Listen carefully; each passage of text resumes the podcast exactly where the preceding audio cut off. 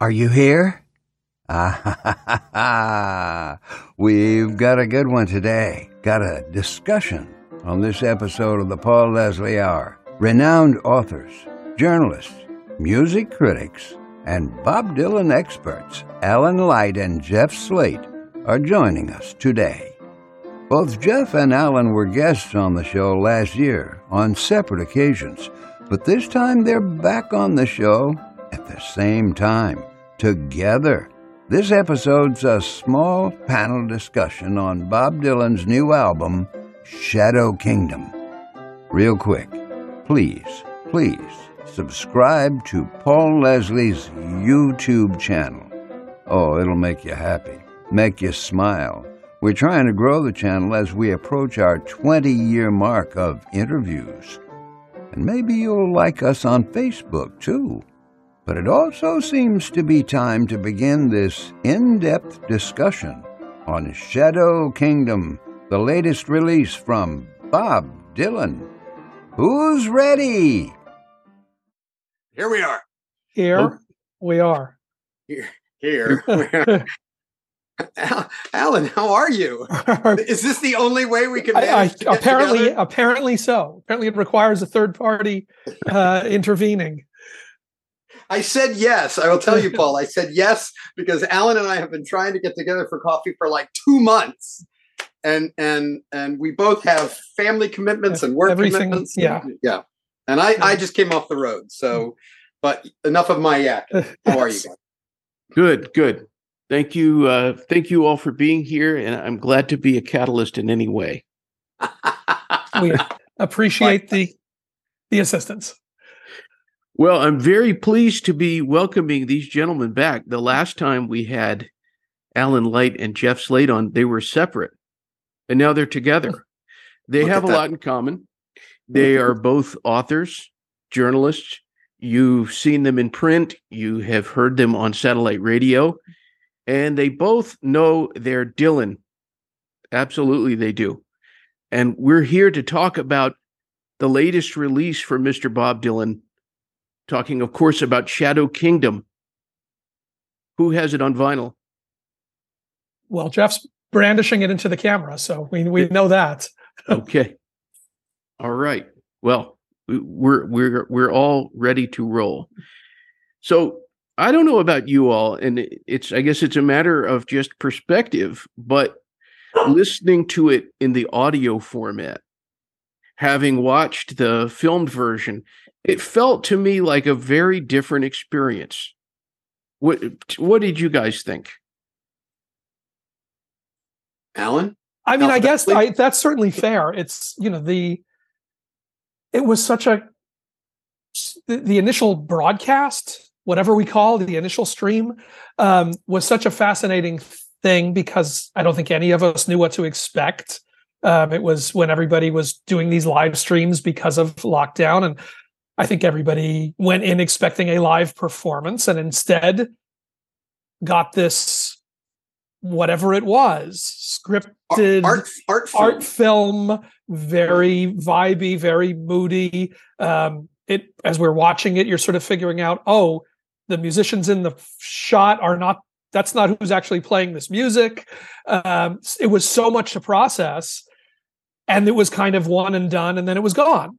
So certainly, it had popped up off and on on various, uh, you know, pirated YouTube streams and whatever that I, we, I imagine we all went back and, and checked out one way or another. But I feel like trying to make sense of the sound, the arrangements, the songs, the stylization, the look, all in one swallow. Um, it was hard to get a real sense of what this thing was, and so the chance even just to sit with it and sort of process it. I, I sort of immediately opened up and unfolded a whole lot of other stuff. Jeff, you're you're nodding, so I'm assuming that's the experience. Yeah. Yeah, I, I'll go with yes. No, I I um, uh, I 100% agree, and and Alan hit on all the key points, which was, you know, it, it was an art film, and it was meant to be experiential, I think, and so the audio could not be divorced from the images, and the images could not be divorced from from the audio, and yet uh, now we have it in both formats for home release and I've done both. You know, I I got the um, you know they sent me the audio, but they also sent me a download of the film. You know, pretty early on, and I watched it, and it was much as I remembered, although better. I thought the the video, you know, I guess because it wasn't streaming or whatever, was much crisper. It you know it looked much cleaner, and the audio I thought was significantly improved. Uh, it, you know, less compressed or whatever. That then is uh, true again both in the lossless format on streaming and absolutely on the vinyl, which I, I Alan nudged me that I was holding up. he can tweet me. That's all right. Um, but uh, three sides and an etching, you know, no. Uh, and uh, you know, I, I, I've, I've been traveling. I've been on the road. I've been doing Dylan related events for the last month, essentially. And I took it with me on my phone and listened to it, and you know, didn't listen to it right away because I thought, oh, I know it Hmm. And saw a review, uh, you know, I can't remember where it was, that, you know, made me want to listen to it again. And so I, you know, I sat back in my hotel room one night and put it on and thought, oh, I'll just listen to a couple of tunes and ended up listening all the way through and was really transported and uh, you know look he's he's tweaked these arrangements so many times over the years and yet you know i can see how these can be the new arrangements of these you know classic songs until he changes them again.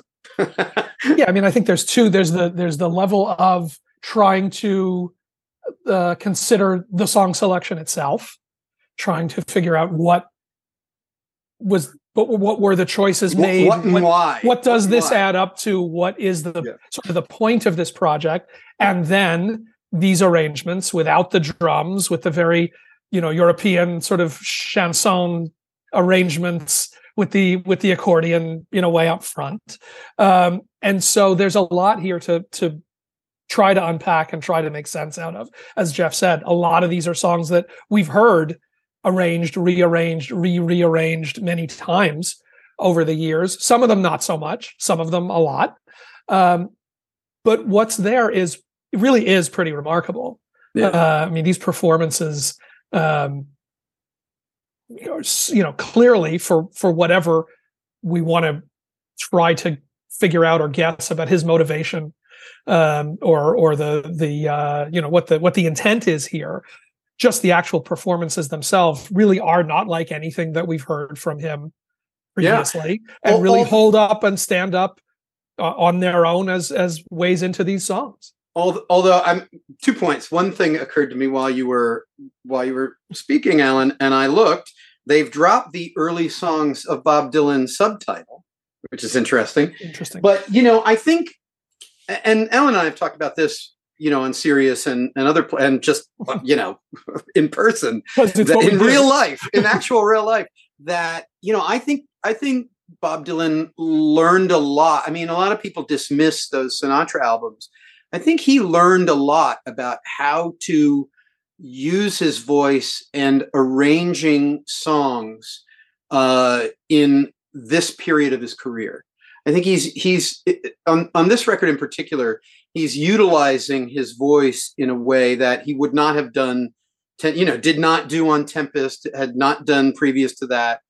You know, was was starting to do certainly live after the Sinatra albums and on Rough and Rowdy Ways. But this is a whole new thing because these are songs that are, like we said, both familiar and new. And I think he's um, he's really, you know, he's really going at it as a vocalist, which I think is a testament to his voice at this point in his career, which is much better than I think most people give it give him credit for.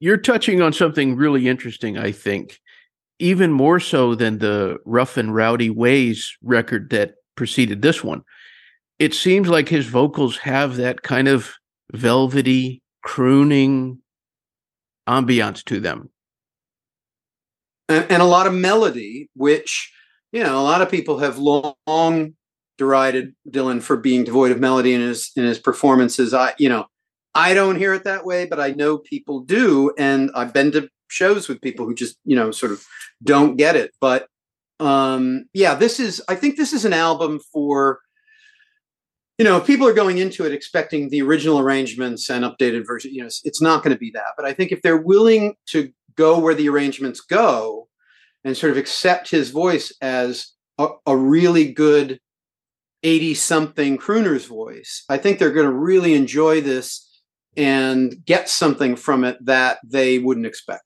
That, that's sort of my take. Yeah. What's really striking to me too is it really feels like I don't know how to say it, but you know, he's really enjoying exploring these words. Mm-hmm. And I mm-hmm. think if there's a if there's a consistent rap about I mean, for a long time, but certainly about sort of the latter day Dylan performances, it's that particularly with the older material, there's a tendency to just kind of speed through it. Um, either use them as kind of vocal warm-ups or you know or just kind of blast through stuff in a way that doesn't feel really connected and it makes you wonder like you know does he re- does he still realize what these songs are does he still realize what he did with these songs? And you think about when he did the the 60 minutes interview with ed bradley and he said you know i can't write a song like uh it's all right ma. You know i couldn't write that song now. I couldn't you know that that isn't something i could still tap into. And this feels like him trying to tap into the writing in a way that sometimes flashes through on stage. He could sometimes get there, but um, you know that that really fascinating sort of spoken word performance of Tombstone Blues on here. Yeah. Which is, you know, which even in the initial Highway 61 recording is kind of all about the velocity and the right. momentum and this and just this sort of tumble of words and images and and right. you know all of this stuff that he stops all that and really sort of declaims these lyrics um, I, you hear him appreciating that writing, I think, in a very different way than, at least, than we've consistently heard in in a long time. There's a there's a lot of to that point. There's a lot of Sinatra in this record. Right. No, hmm. I think that's right, and I think it's not. Um, it's know, intentional. It's, it's intentional. It's always been interpretive. It's always been a matter for him of interpreting these songs from where he is at that given time Right. But I think here you're very aware of, and some of these re-engaging with songs that he, you know he hasn't done a lot of. Yeah, um, that he hasn't that haven't been staples in the live set, um, and um, you know, and and and as you said, sort of coming to these new melodies, but I think also really re-engaging with the words and with the idea of his the lyrics as written in a really, really interesting way. I want to go back to something that you mentioned, Alan. When I watched the audio visual version, I did not notice the fact that there was no percussion, no drums. And then listening to the sonic version, it almost seemed like it was the first thing that I noticed. Hey, there's no drums on this. There's no mm. percussion. Did you did you all feel that there was anything missing? Did you just think this is a different interpretation? What did you think about this absence of percussion? Um, you know, I didn't I didn't even notice that. I, I mean, I you know, I noticed it in the audiovisual version, but when I was listening to it, um, you know, I, I, I, Alan, I, this is another thing we've talked about. I, I like to take Bob as he presents himself to me. I'm not a guy who like is interested in the people who dig through his trash or try to write his biography or, you know, on any given day, he's going to give you the version of Bob Dylan he wants you to have. And so I, I, I don't sort of Monday morning quarterback those decisions. These are very, um, there's an ambience to these recordings that I think don't cry out for drums. And so uh, maybe that's why it didn't occur to me, but they're they're subtle and um, and they're beautiful. And drums, I think, would detract from not just the music but Dylan's voice, and I think that's that's really crucial to it. Yeah, I don't. I mean, I uh, clearly it's intentional. Yeah. I, I don't find it an an absence. Um, and I don't find, you know, I think even in the more, uh, you know, propulsive, even in something like that sort of revved up, I'll be your baby tonight, mm-hmm. that's on there, which is the most accelerated right. of, of anything that's on there. I think they're able to still find a momentum and a, The and a- you know the they're groove, still able to find a groove, still able to make that into a, a, a sort of blues rock song, even without drums and a straight ahead rhythm section. Um, I mean, I guess you know when this thing came out, we had no idea who played any of these parts. We had no idea where it was shot. I guess we still don't really know where it was Yeah, still no exactly where it was made. It is not the the Bon Bon Club in Marseille or whatever it purported to be. Purports to be. yeah. Um, and I guess now there are sort of accepted credits for who plays on here. I don't know when those sort of got confirmed, but somewhere along the way, um, T-Bone Burnett and Don Was and you know Greg Leisz and some of these guys are now credited as the the band. Um, and not surprisingly, they're these are they're heavyweight players. And when you've got Don Was and T-Bone Burnett, they're guys who know how to make records. And so I think they were able to find what they wanted to find in these arrangements, um, you know, what it is that they set out to do.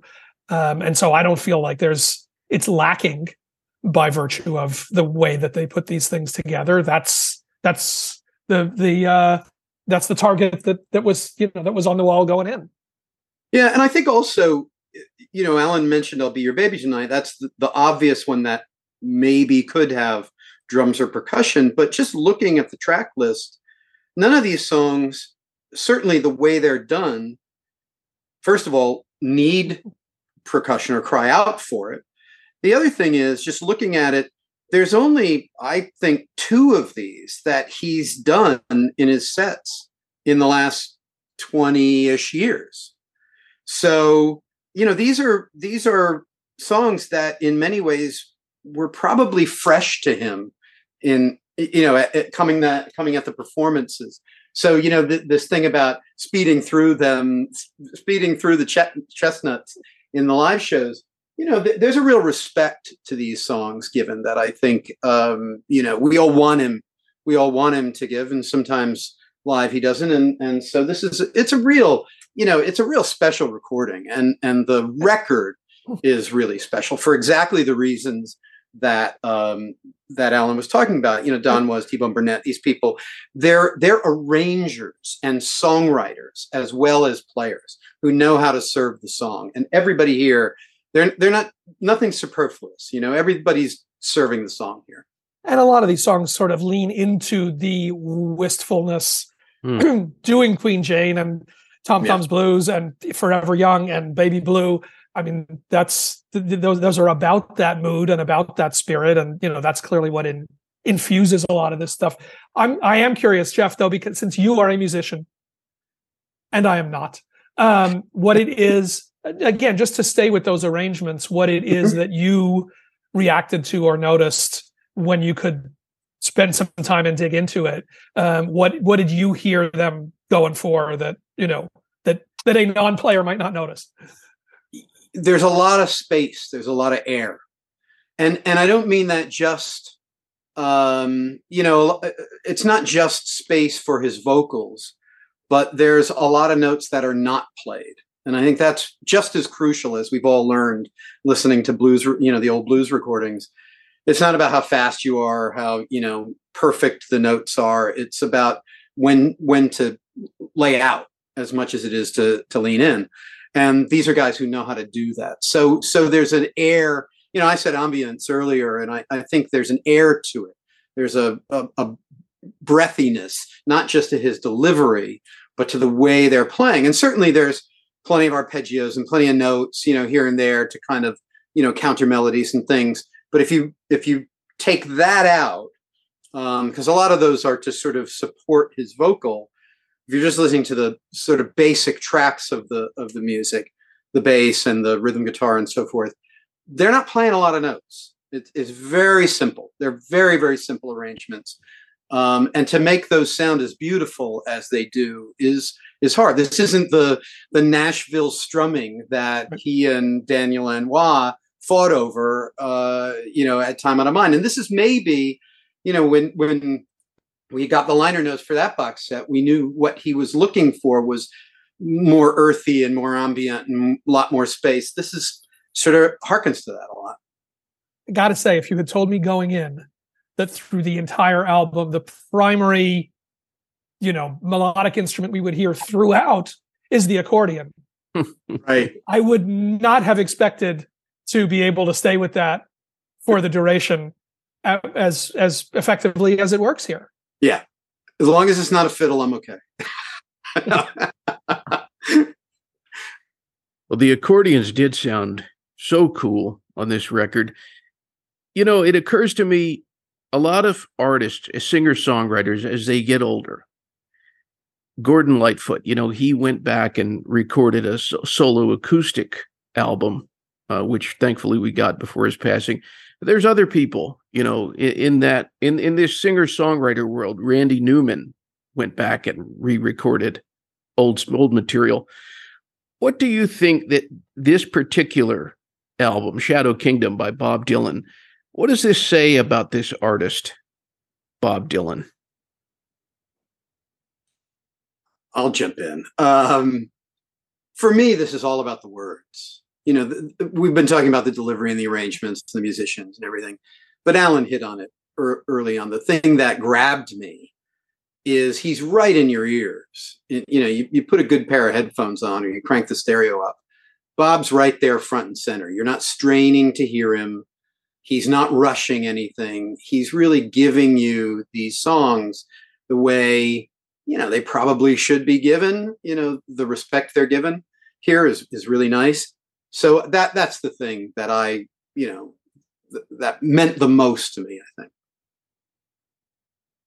Clearly there's a, there's uh, there's a tone. There's a mood that's here. And it's not and it's in the voice and it's in the arrangements but it's also in this set of songs mm-hmm. that were chosen, I think, to present a certain, you know, sort of twilight uh, version from the Dylan catalog. Yeah. Uh, it's really, I mean, to hear a song that honestly, in general, I would have said I don't really need to hear that much again in my life, which is Forever Young. In the context yeah. of a lot of these songs, and realizing, I mean, look, this is, I, we've said this a million times. This was a guy who put See That My Grave Is Kept Clean on his first album when he was 21 years old. He's been singing about death. He's been singing about old age. He, I mean, he was never a young man for all yeah. the sort of angry young man that he represented. There was always, because of the connection to the folk world, to the blues world, there was always this sense of time passing that was there. And I think that there is this um, you know, again, this sort of retrospective feel to a lot of these songs. Yeah. And they were chosen, they were chosen and chosen and put together for a reason. There's a reason that you would do Forever Young and Tom Thumb's Blues and It's All Over Now Baby Blue in a in a set of songs together to, you know, if you were if you're reading it super sentimentally he's got to know that anything he does at this point could be the last thing that he does. Sure. I mean, once you're past 80 and you're still out there doing it, and he will be doing it until the last day that he can do it. We know that. Um, but there is a certain amount of, um, you know, these are songs that mean a certain thing. Hearing from somebody in his later days like this, and after 60 plus years of doing this for a living, um, that you know those those choices those selections are very purposeful. And i think really that's the thing that's driving this. I mean i think that's the thing that was driving the visual mood the sort of david lynch you know smoky bar at the end of days at the end of the world feel that's there on the visual side and that determined a lot of what this was going to sound like. I think too the arc of the songs, you know, the order they're in is important, similar to certainly his shows pre-pandemic that had two parts to them and were very theatrical. You know if you really paid attention there was an arc to those. There was a story to those shows.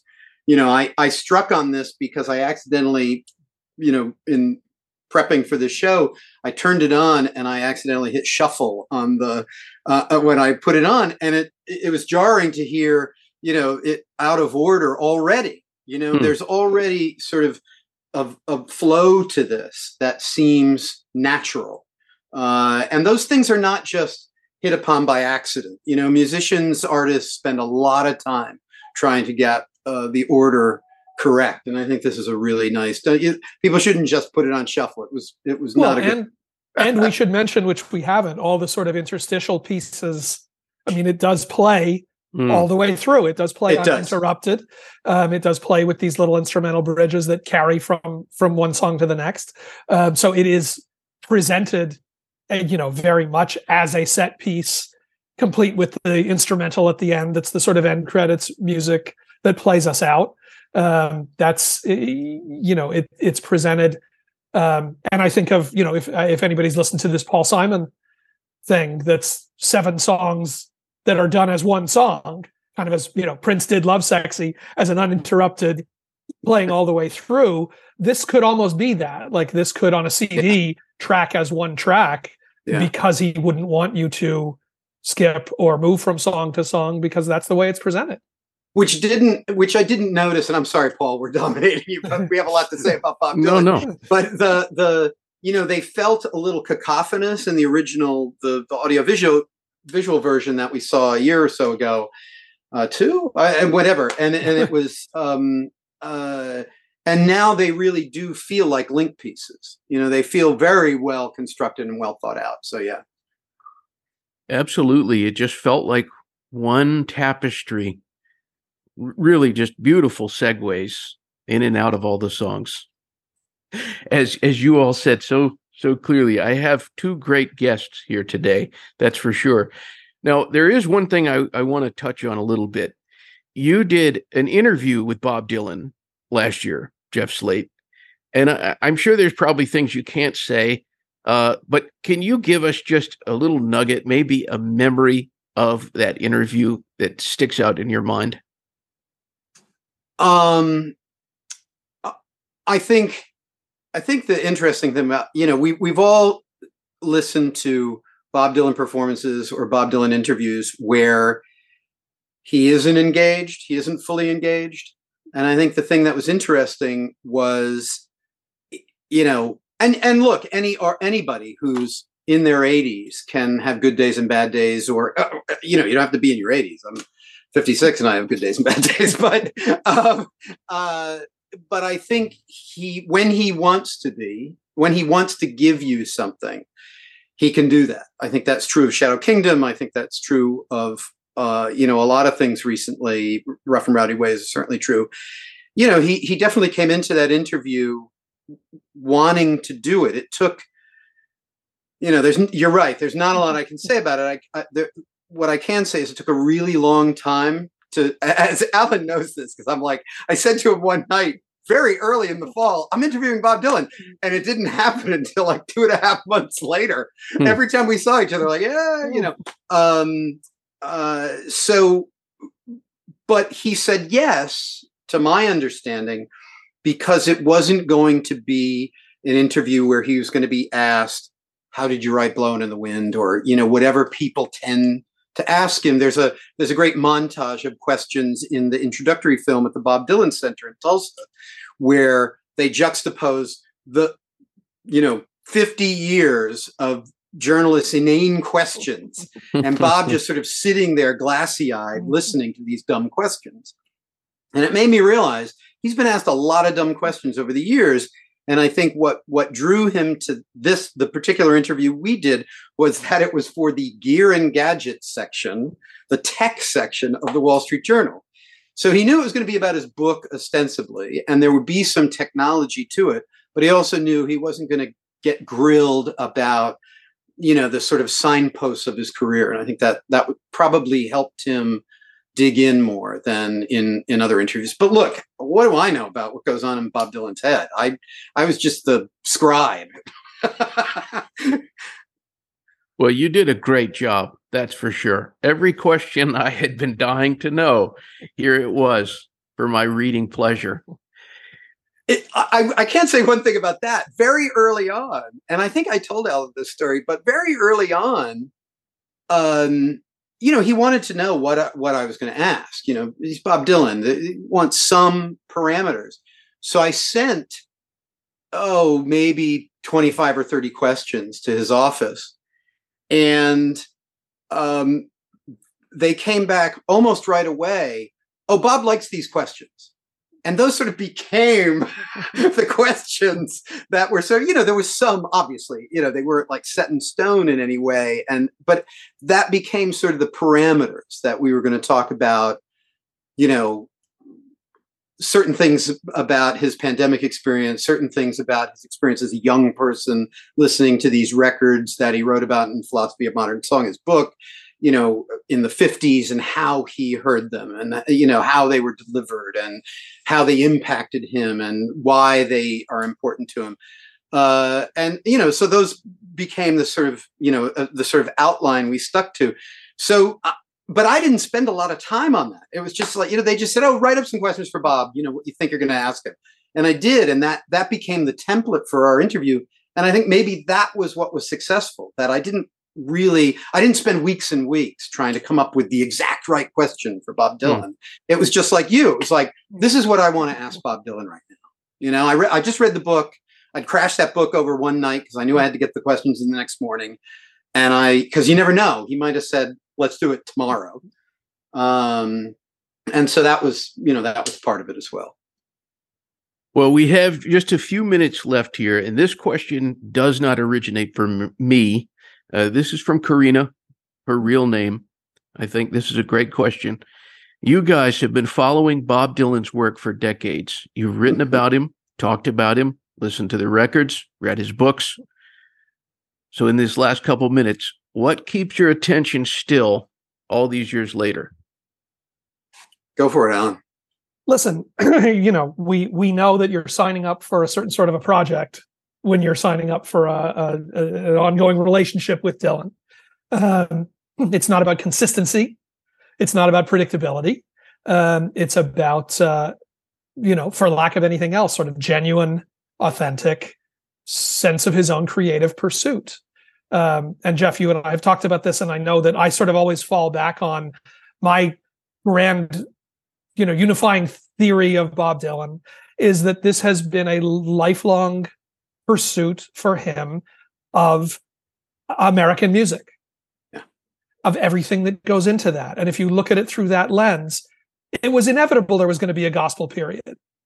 Of course, there was going to be a country period. Of course, he was going to start singing Sinatra songs. Of course, he would do a Christmas album. It's a huge piece of American pop tradition. If, if in this project of understanding all of that stuff and how it fits together, that was something that at some point he was going to touch on. So to me, there is this sort of ongoing narrative, ongoing thread um, that you're watching him continuing to work through year after year, decade after decade. And the artists that I love the most, you know, whether it's Dylan, whether it's Prince, whether it's Neil Young, you know, these are not about batting a thousand. These are not about everything is going to be great. These are about them genuinely chasing whatever it is that they are thinking about and curious about. And as long as they can maintain that, then, you know, we can, uh, we're on for the ride. I think all of the above and also uh, you know, look, I, I came to Dylan in in a real sense after seeing him with the Heartbreakers in the '80s. Uh, you know, I was aware of him prior to that, but that was you know that was really significant to me, and it was it's been a rocky you know road certainly since then in some respects. But by the same token, you know the the gems are certainly there. But now that we're getting to a point where we can have some perspective on his career, on any given day, as Alan was alluding to, you can say, Oh, I want to hear gospel Bob, or I want to hear mm-hmm. rockabilly Bob, or I want to hear country Bob, or you know, whatever Bob it is, you know, Civil War Bob, you know, whatever Bob you want to hear, uh, Smithsonian Folkways Bob, and and you can dial that up. And there's not like one or two songs. There's whole, you know, there's like whole periods of his career that you can dig into and try to you know not figure out like what was he thinking or trying to achieve but try to figure out what it means in the greater tapestry of his career for us as as listeners and people who've been you know given this gift of his songs i know i said that was the last question but real quick do you all think there will be one more record at least there could be there could be a record tomorrow yeah. yeah I mean, look, these the the the performances have been released. I mean, I haven't kept up with the latest what the Europe shows have been and everything else, but um, you know, he he has said that the tour will continue into 24, right? There's at Right. least into into calendar year 24 with the Rough and Rowdy Ways tour. That feels like a distinct chapter. I don't think we're going to get something before then. Um, but he seems to certainly still be enough in fight and shape. And Yeah. judging from his voice, you know, so on this Shadow Kingdom record, if that's what he can still conjure in a studio, um, it's just is the you know is the inspiration there to tee up some songs. Yeah, I was going to joke that there could be a record being released right now while we're doing this. So who knows? But I, I will say this: just having, you know, I have been following the the tour, and I listened to the Lisbon show this morning from a couple days ago, and and he sounds great. It's a very similar set list to the the Far East shows, but you know, by all accounts, he's in physically very good shape. And if the interview that I did was any indication, he's he's much sharper than most, you know, 80 somethings. So why not? You know, I'm, I'm sure he's always writing. He, uh, you know, by his own admission, doesn't write at the same clip, but then who knows what's real? You know, he could be writing five songs a day and we just don't know it yet. Uh, so I, I don't see why not. And I Right. certainly hope so, but you know, we don't have any inside information, unfortunately. There's there doesn't seem to No, be and any, nor will we tell you if we did. there doesn't seem to be anything prohibitive. There's no Yeah. reason to believe that it that it that it can't happen. Um, that's that's the best we can do. Yeah. Well, we will leave it there. Alan Light, Jeff Slate, thank you so much for coming on here. I really appreciate it. I know all the viewers and listeners, they appreciate it too. Thank you. Always you. a pleasure. Thank you. Thank you, gentlemen. All right. Until next time. All good. Okay, Jeff. Good. When someday.